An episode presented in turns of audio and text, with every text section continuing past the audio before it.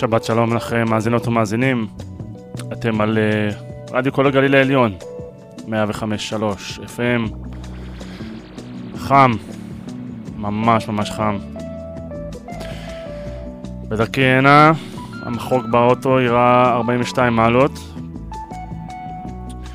אתם התחברתם לתוכנית, מי ישמע? אני חיים אגמי, אנחנו יוצאים למסע לקראת שבת שלנו.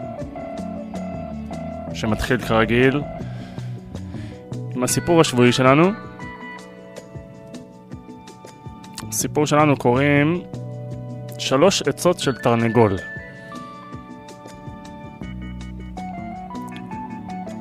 יום אחד ראה פולני תרנגול מנקר בזגוגית חלונו. פתח את חלונו, תפס אותו וראה שרגליו קשורות ברצועה. פצע התרנגול את פיו ואמר אם תתיר את רגליי ותשלח אותי לחופשי, אתן לך שלוש עצות שיהיו לך למועיל. ומה הן? שאל האיש. קודם לכן, אמר התרנגול, היא שווה לי שאכן תשחררני. נשבע לו. אמר התרנגול, עצה ראשונה, בדברים שלא ייתכנו, אל תאמין.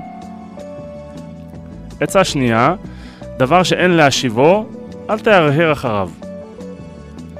עצה שלישית, מה שלמעלה, אל תעשה. שחרר האיש את התרנגול שקפץ ועמד על ענף של עץ. צחק ואמר, אה לך אדם, פתי מאמין לכל דבר, בגרוני שמור אוצר של יהלומים ואתה שילחת אותי לחופשי? התבייש אותו אדם על כסילותו, מיהר וקפץ לתפוס את התרנגול. התעופף התרנגול ועמד על ענף גבוה. טיפס אחריו האיש על העץ, עד שהענף נשבר תחתיו, נפל ארצה ונחבל. שוטה שבעולם, צחק התרנגול. טרם עברו עשר דקות מאז שמעת עצותיי, וכבר שכחת את כולן. האמנת בדבר לא ייאמן, כלום ייתכן שבגרונו של תרנגול שמור אוצר? התחרטת על ששחררת אותי, וניסית לטפס על ענפים שהתנדנדו תחת כובד משקלו של תרנגול.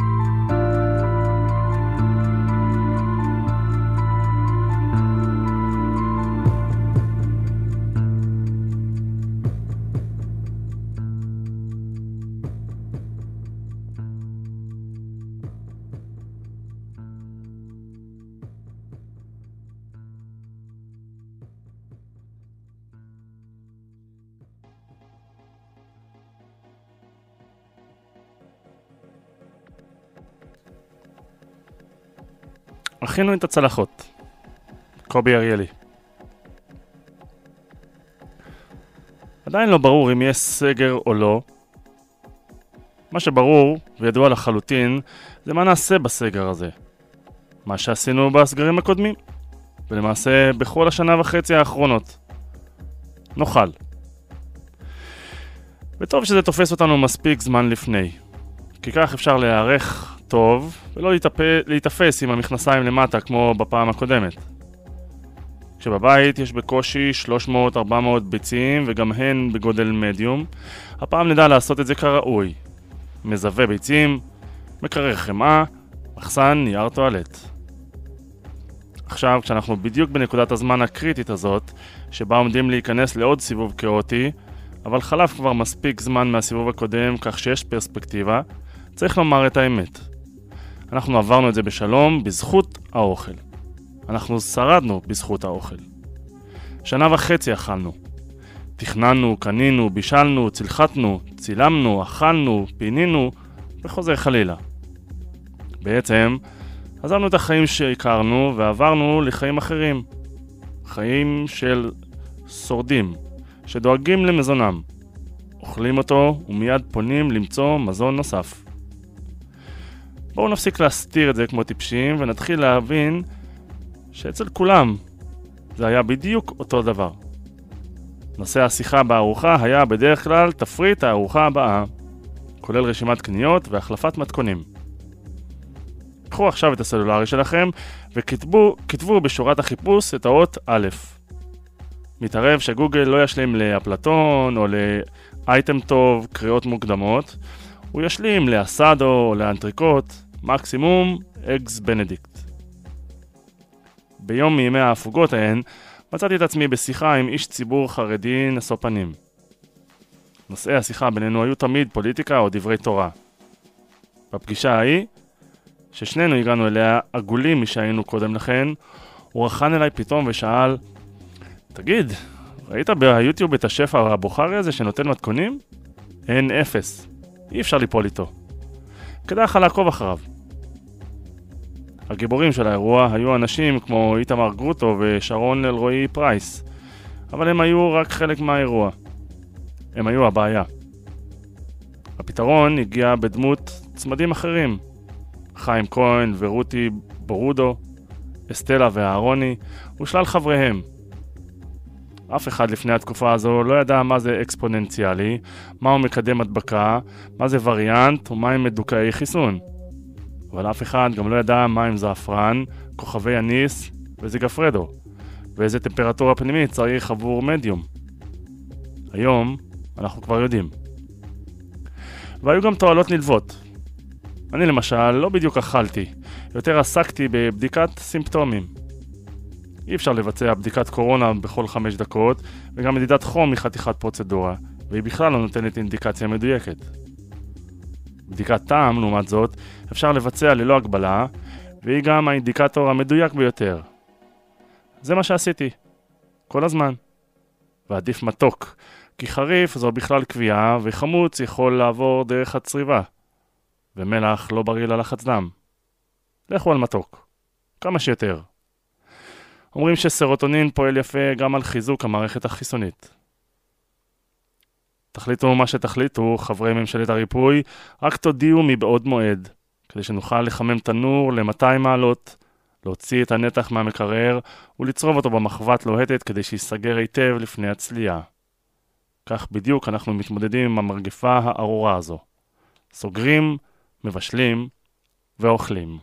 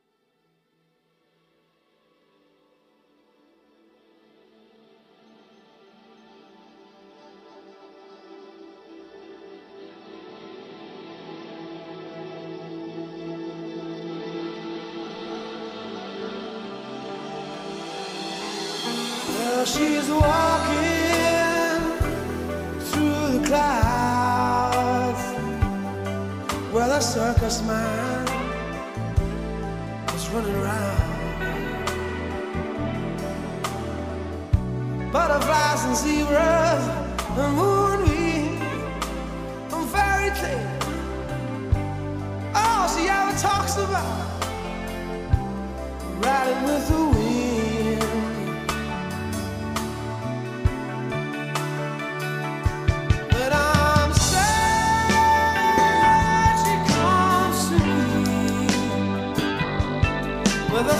smile.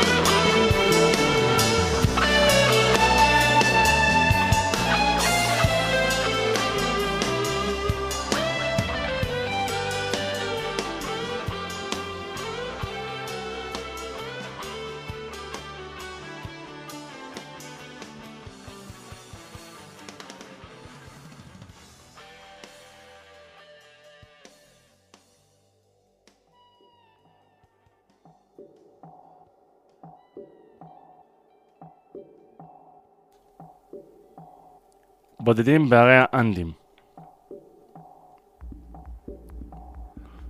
נשמע צליל מעיכה מחלי, והמטוס היטלטל בכוח. מן ההתנגשות בפסגת ההר נתלשה כנפו הימנית והוטלה לאחור, אל תוך חלקו האחורי של הגוף.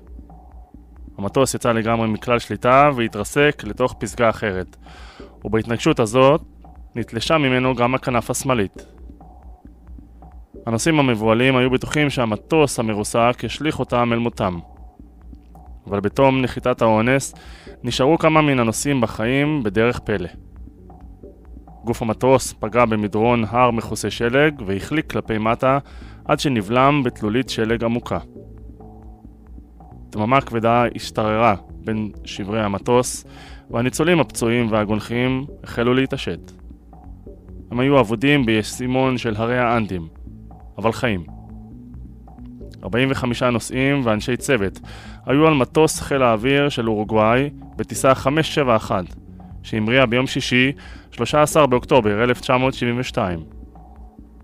עם הנוסעים נמנו חברי קבוצת הרוגבי של מועדון הנוצרים הוותיקים במונטווידאו, שהיו בדרכם לצ'ילה. הניצולים הפצועים טיפסו ויצאו מבין שברי המטוס ומצאו ש-38 מהם עדיין חיים. אם כי, כמה מהם סבלו מפציעות קשות כל כך שהיה ברור שלא יחזיקו מעמד זמן רב. עד מהרה התבררה להם חומרת מצבם. הם היו אבודים באנדים המושלגים בגובה של יותר מ-3,600 מטרים, בלי מזון ובלי בגדי חורף. וחמור מזה, לא הייתה להם כל אספקה רפואית. מהלומה קשה אם מביאים בחשבון שרבים מהם סבלו מפציעות בשל ההתרסקות. הם קיבצו את כל המזון שמצאו במטוס. זה לא היה הרבה. מעט חטיפים, מעט שוקולד וכמה בקבוקי יין. לא היה שום דבר מאכל על ההרים סחופי הרוחות הללו, ולא בעלי חיים שאפשר לצוד. בגובה רב, הצרכים הקלוריים של הגוף הם עצומים, כתב ננדו פרדו, אחד הניצולים. אנחנו רעבנו ממש, ולא הייתה שום תקווה למצוא מזון. אבל הרעב התגבר כל כך שחיפשנו בכל זאת. שוב ושוב סרקנו את גוף המטוס בחיפושים אחר פירורים. שוב ושוב הגענו לאותה מסקנה. אם איננו רוצים לאכול את הבגדים של גופנו, אין שם כלום חוץ מאלומיניום, פלסטיק, קרח וסלעים. הם הבינו שכדי לשרוד, יהיה עליהם לאכול את גופות יקיריהם שנספו. זו הייתה החלטה שלא התקבלה בקלות. רבים מן הניצולים היו קתולים אדוקים והיו להם הסתייגויות קשות מן הקניבליזם. אבל גם הם ידעו שאין להם ברירה. אם לא יאכלו, ימותו. אחד מניצולי ההתרסקות היה רוברטו קנסה, סטודנט צעיר לרפואה. הוא היה משוכנע שיש לשגר כמה מהם למסע בהרים כדי להזעיק עזרה. הדבר יהיה כרוך במסע רגלי מפרך באחד האזורים העוינים ביותר לאדם בעולם. יהיה עליהם לטפס על פסגות שגובהן קרוב ל-5,000 מטרים ולהתמודד עם טמפרטורות קיצוניות בלי לבוש הולם וכל זה כמעט בלי מזון. אחרי שמונה שבועות של המתנה, עד שהטמפרטורות יעלו מעט, יצאו רוברטו קנסה ועמו שני חברים, ננדו פרדו ואנטוניו ויסינטין, למסעם הארוך. זה היה ב-12 בדצמבר. המחסור בחמצן היה הסכנה הראשונה שעמדה לפניהם. בשל הטיפוס המתמיד, סבלו השלושה מסחרחורות ומקוצר נשימה. גם הקור היה קשה מנשוא. הם התקינו להם שקי שינה מאולתרים, אבל בלילות סבלו מקור עז. פרדו היה הכשיר ביותר. הוא הגיע אל פסגת ההר הגבוה הראשון לפני שני האחרים. על הפסגה נכונה לו אכזבת חייו. הוא חשב שההתרסקות אירעה קילומטרים מעטים בלבד מגבול צ'ילה, וציפה לראות במרחק כמה סימנים של ציוויליזציה. אבל מן ההר לא נשקף אלא נוף חשוף של הרים מכוסי קרח ועמקים המסתרעים הרחק לכל מלוא העין. רק עכשיו התברר להם שהמטוס התרסק באמצע רכס האנדים הגבוה, במרחק עצום ממקום היישוב הקרוב ביותר. וסינטין נוכח לדעת שמסע ההצלה יהיה מפרך יותר ממה שצפה, והחליט לחזור אל אתר ההתרסקות. שני האחרים המשיכו בדרכם הארוכה. יום אחר יום העפילו על פסגות וירדו לעמקים. הם קפאו מקור בלילה והרעב הציק להם בלי הרף. אבל בסופו של דבר מצאו נחל, שהוליך אותם אל מחוץ לגיהנום הקפוא. כעבור תשעה ימי הליכה מפרכת לאורך גדותיו של ריו אסופרה, ראו פרות, סימן מובהק למקום יישוב של בני אדם. בערב ההוא, כשהתכוננו להדליק מדורה, ראה כנסה דמות אדם מעבר לנהר. הוא צעק ונופף והשתדל להראות שהם נואשים וזקוקים לעזרה דחופה. מעל לשאגת המים שמעו את האיש צועק מחר! שני הניצולים הבינו שמסע הייסורים שלהם קרוב לסיומו וישנו היטב בלילה ההוא. למחרת היום הביא להם צ'יליאני אחר רכוב על סוס, מעט לחם, והשליך אותו אליהם מעבר לנהר, ועמו גם עט ונייר. הם כתבו מה שאירע והשליכו את הנייר בחזרה. הפרש הלך להזעיק עזרה. זמן קצר לאחר מכן ניצלו השניים סוף סוף וקיבלו את המחסה, המזון והמים שנזקקו להם כל כך. באותו היום, ב-22 בדצמבר, יצאו שני מסוקים אל אתר ההתרסקות, ולמרות מזג האוויר הקשה, הצליחו בסופו של דבר לאסוף מן ההר את הניצולים שנותרו בחיים. הם היו במצב נואש, קופאים מקור, גוועים ברעב, וסובלים מתת תזונה קיצונית. אבל 16 מהם שרדו. אחרי 72 יום, בלי מזון ואספקה, באחד המקומות הקרים והקודרים ביותר עלי אדמות.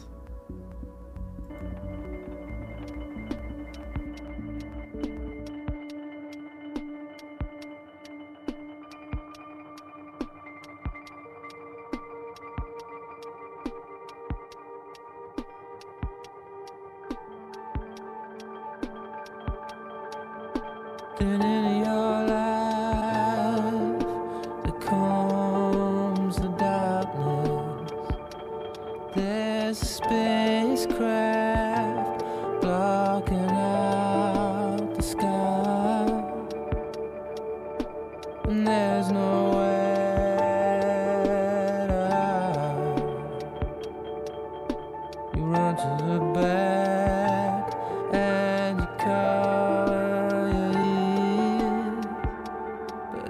Just a lie.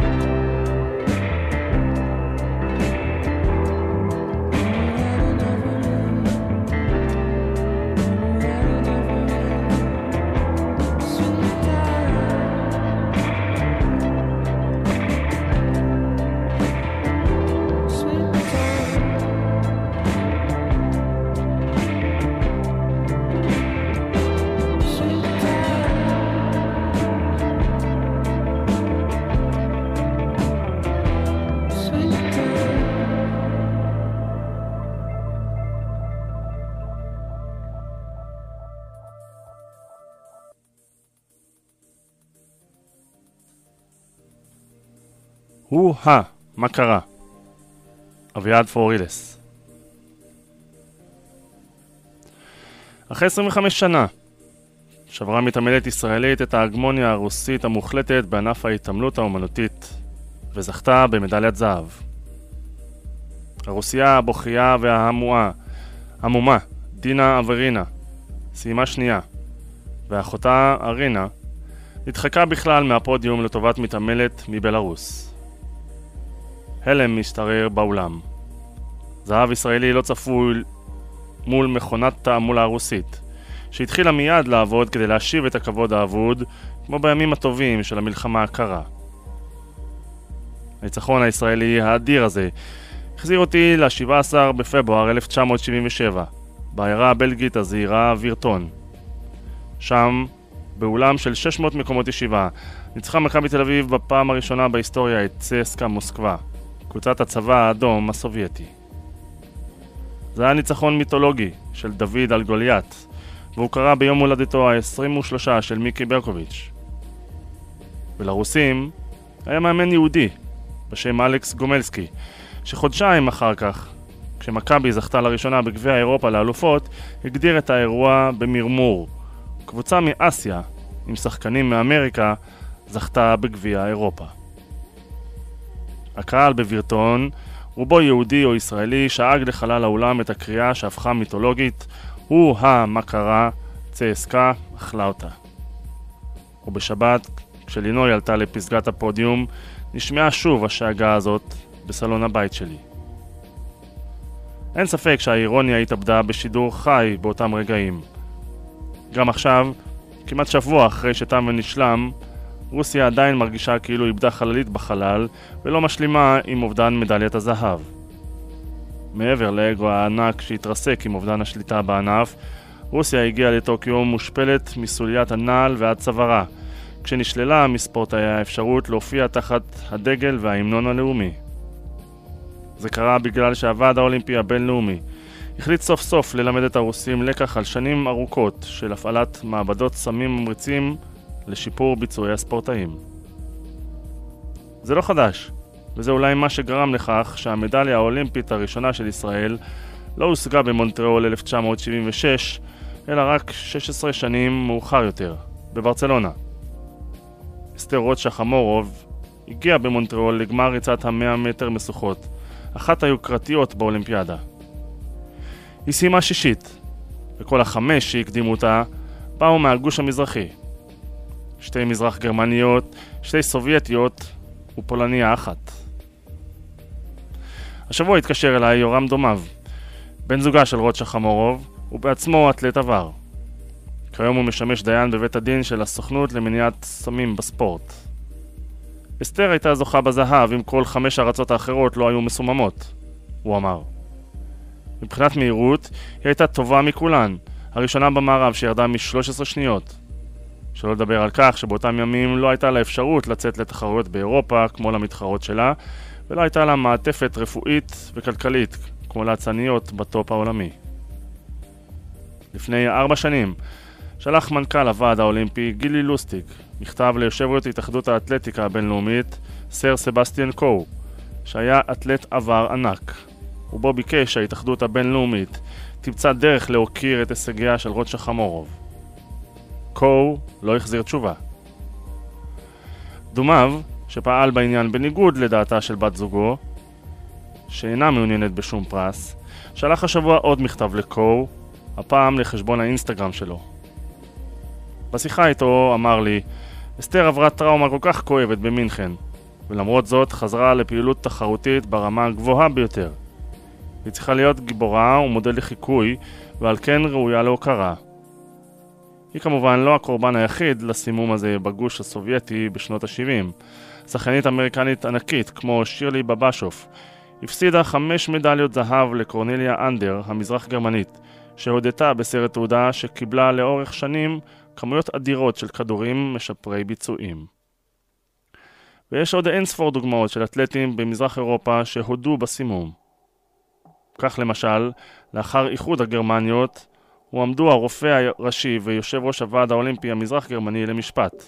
הודו במעשים, אבל נשפטו לעונשים קלים. אז מת, מתברר שהשבוע נסגר מעגל. בתחושה של צדק פואטי, השתחררה לחלל האולם בט... בטוקיו. כשלינוי אשרם עמדה על הפודיום בטוקיו, וסביבה מכונת התעמולה הרוסית שמנסה לחולל פוטש של הרגע האחרון. היא גם סגרה את החשבון הפתוח של אסתר רוט שחמורוב עם רוסיה של פעם.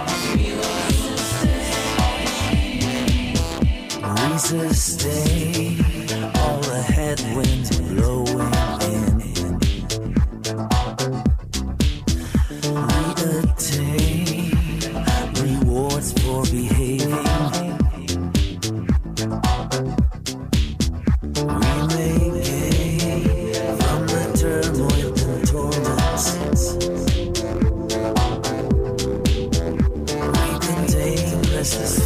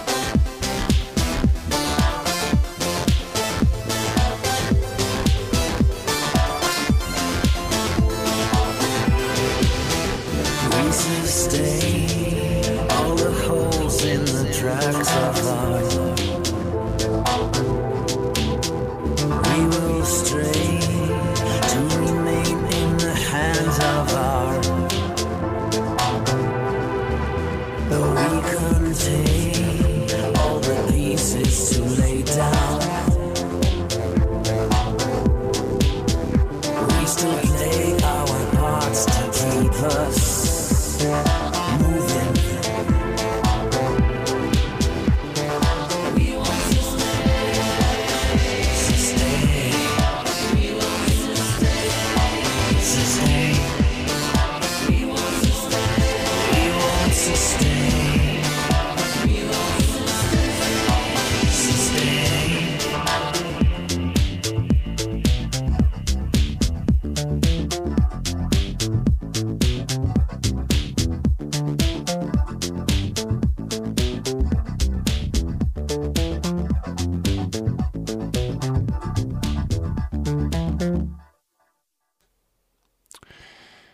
עד כאן, מי ישמע לפעם. אני מקווה שנהנתם. אתם הייתם על אה, רדיו קול הגליל העליון. אני חיים אגמי, מאחל לכם שבת שלום, אם אתם יוצאים החוצה, בחום המתיש הזה. היו סבלנים, גם באוטו, גם בחוץ. שמרו על עצמכם, אנחנו נתראה ביום שישי הבא, בין שלוש לארבע. שבת שלום.